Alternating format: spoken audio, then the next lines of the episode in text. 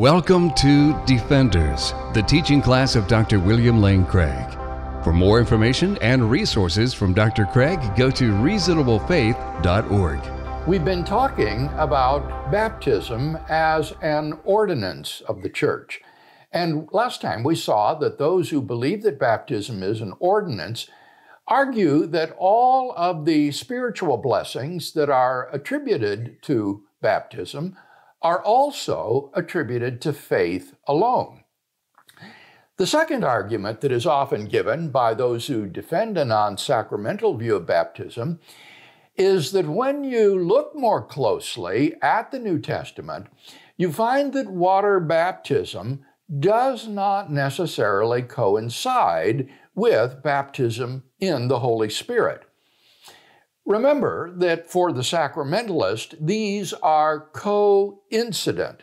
It is in water baptism that one is baptized in the Holy Spirit. These happen at the same time. And that's why water baptism is a sacrament or a means of grace. You are baptized in the Holy Spirit when you are water baptized. But the New Testament doesn't bear that out. Let's look at just some of the examples of baptism in the New Testament. First, let's begin with John the Baptist's baptism and then the baptism as practiced by Jesus himself. In these baptisms, the Holy Spirit was not received. The Holy Spirit was not given through John's water baptism or in the baptism that Jesus himself administered. The Holy Spirit was promised only at Pentecost and in post Pentecostal experience. Now, the sacramentalist will respond by saying that this was a unique situation. It was only after Pentecost that the Holy Spirit was given. These baptisms were all pre Pentecostal and therefore, of course, John and Jesus' baptism um, was unique in not conveying the Holy Spirit. But notice that when Jesus gives the Great Commission to the disciples to go out into all the world and preach the gospel, he commands them to teach all that he has commanded them, baptizing people in the name of the Father, the Son, and the Holy Spirit. So it is a continuation of the baptism that Jesus was carrying out during his ministry. And the disciples probably thought of this practice in exactly the same way. It is an external sign of repentance and faith. Let's turn now to the baptism of the Holy Spirit that does occur at Pentecost in Acts chapter 2. In Acts 2, we read the story of how the Holy Spirit came upon the New Testament church. Notice that this did not occur in the context of water baptism. The 12 disciples and those with them were not being baptized in water when the Holy Spirit came upon them. It was quite apart from baptism. Now, the sacramentalist will say that this situation is unique because the disciples had already followed Jesus. Perhaps they had already been baptized during his ministry, so there was no need for them to be baptized again. But even if that is true, the point remains that spirit baptism didn't take place in conjunction with water baptism for these disciples. Now we skip ahead to Acts chapter 10, verses 43 to 48. This is the story of the preaching of the gospel by Peter to a Roman centurion named Cornelius and his household. Notice that the members of Cornelius's household, upon whom upon hearing the gospel, are baptized with the Holy Spirit prior to their water baptism. I read from Acts 10 43 to 48. While Peter was saying this, the Holy Spirit fell on all who heard the word. And the believers from among the circumcised who came with Peter were amazed because the gift of the Holy Spirit had been poured out even on the Gentiles. For they heard them speaking in tongues and extolling God. Then Peter declared, Can anyone forbid water for baptizing these people who have received the Holy Spirit just as we have? And he commanded them to be baptized in the name of Jesus Christ. Here, we see that these persons, upon hearing the gospel and believing it, received the Holy Spirit.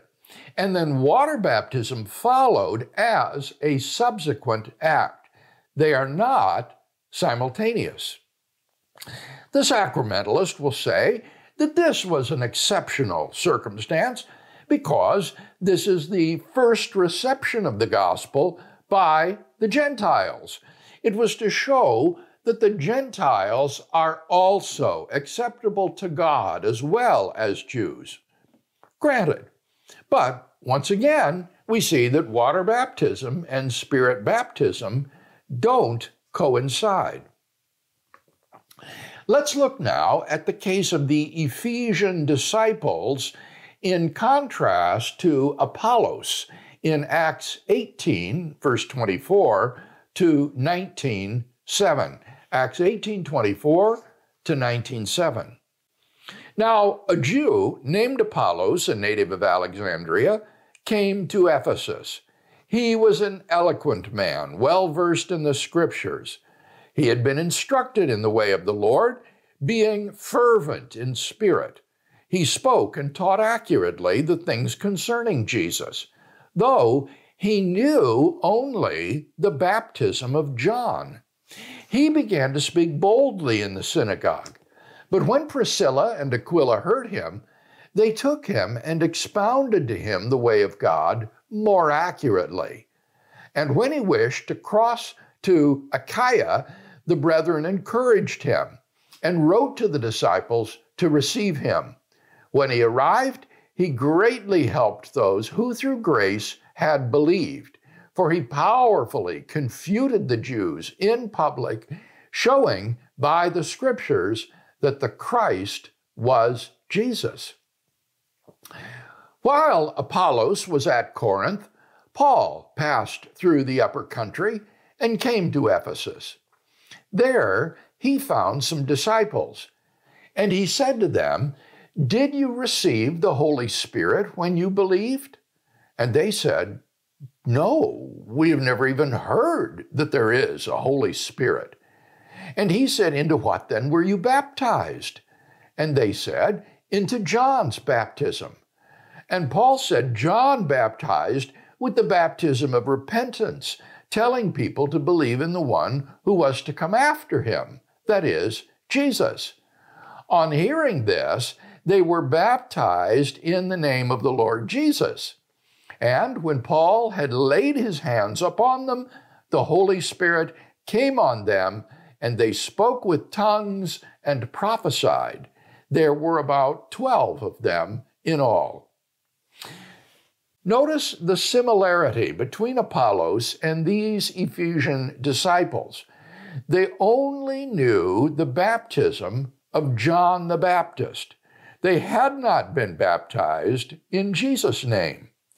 But the Ephesian disciples were compelled to be water baptized, to be rebaptized, because John's baptism was not adequate.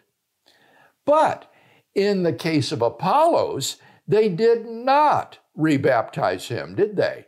He knew only John's baptism, but they didn't baptize him in the name of the Lord Jesus. Why not? The difference is that Apollos was, and I quote, fervent in spirit. He had the Holy Spirit, he was regenerate. But the Ephesian disciples hadn't even heard that there is a Holy Spirit. Therefore, they needed to submit to water baptism in Jesus' name. It was the presence of the Spirit that made the difference to whether or not a person was a genuine, regenerate Christian. This shows that the key to being a Christian is the presence of the Holy Spirit in a person's life.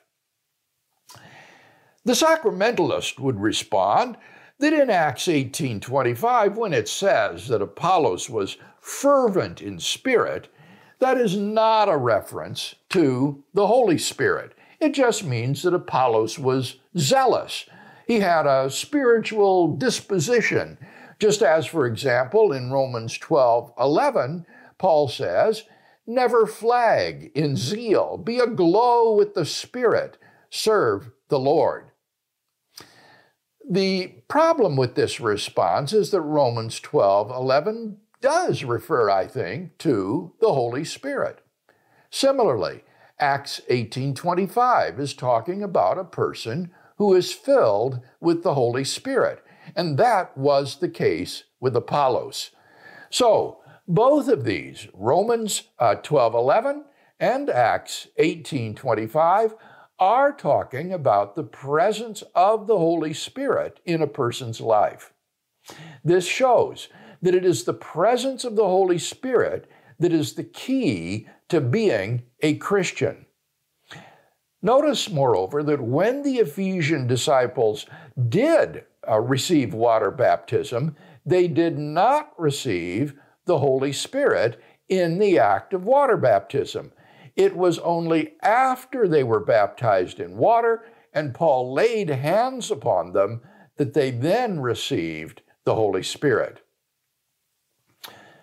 Look now at Acts chapter 9, verses 17 and 18. This is the story of Paul's own conversion. So Ananias departed and entered the house, and laying his hands on him, he said, Brother Saul, the Lord Jesus, who appeared to you on the road by which you came, has sent me, that you may regain your sight and be filled with the Holy Spirit. And immediately something like scales fell from his eyes, and he regained his sight. Then he rose and was baptized, and took food and was strengthened. Here again, Paul first receives the Holy Spirit and then he is water baptized. They are not coincident. Water baptism follows Spirit baptism. Look at Acts chapter 8, which is the reception of the gospel by the Samaritans. Acts chapter 8, verses 4 to 8 and 14 to 17. Now, those who were scattered went about preaching the word. Philip went down to a city of Samaria and proclaimed to them the Christ. And immediately the multitudes with one accord gave heed to what was said by Philip when they heard him and saw the signs which he did. For unclean spirits came out of many who were possessed, crying with a loud voice, and many who were paralyzed or lame were healed. So there was much joy in that city. Now, when the apostles at Jerusalem heard that Samaria had received the word of God, they sent to them Peter and John, who came down and prayed for them that they might receive the Holy Spirit. For it had not yet fallen on any of them, but they had only been baptized in the name of the Lord Jesus. Then they laid their hands on them and they received the Holy Spirit. This is so strange a passage that it is difficult for any view of baptism to understand. What you have here is people who believed in the gospel, they were baptized in water in the name of the Lord Jesus. This was an authentic Christian baptism, but they didn't receive the Holy Spirit until the apostles came down from Jerusalem and laid hands on them. Whatever interpretation you take of this unusual circumstance, The undeniable fact is that water baptism in the name of the Lord Jesus Christ was not coincident with their reception of the Holy Spirit. Spirit baptism came later in this case after water baptism. In summary, when you look at the book of Acts carefully, what you discover is that Spirit baptism never coincides with water baptism. Never. There isn't one case in which water baptism and baptism in the Holy Spirit are coincident. Rather, baptism serves as the culmination of a person's act of faith. It is the climax of a person's conversion to Christ. We might compare in this regard 1 Peter 3 and verse 21. The author says, Baptism now saves you, not as a removal of dirt from the body, but as an appeal to God for a clear conscience through the resurrection of Jesus Christ. Baptism now saves you as an appeal to God for a clear conscience. Baptism is an expression of the believer's faith. It is his appeal to God. Baptism is an act of calling upon God. So, baptism is not a means of grace, it is a means of faith. It is an expression of a person's faith in Christ and his being initiated into the Christian faith. Baptism, on the ordinance view, then, is not God's gift to man. Rather, it is man's calling out to God, an appeal to God. It is placing one's faith in Him. To summarize this second point, then, water baptism doesn't necessarily coincide with Spirit baptism. In the book of Acts, it could come before, it can come after.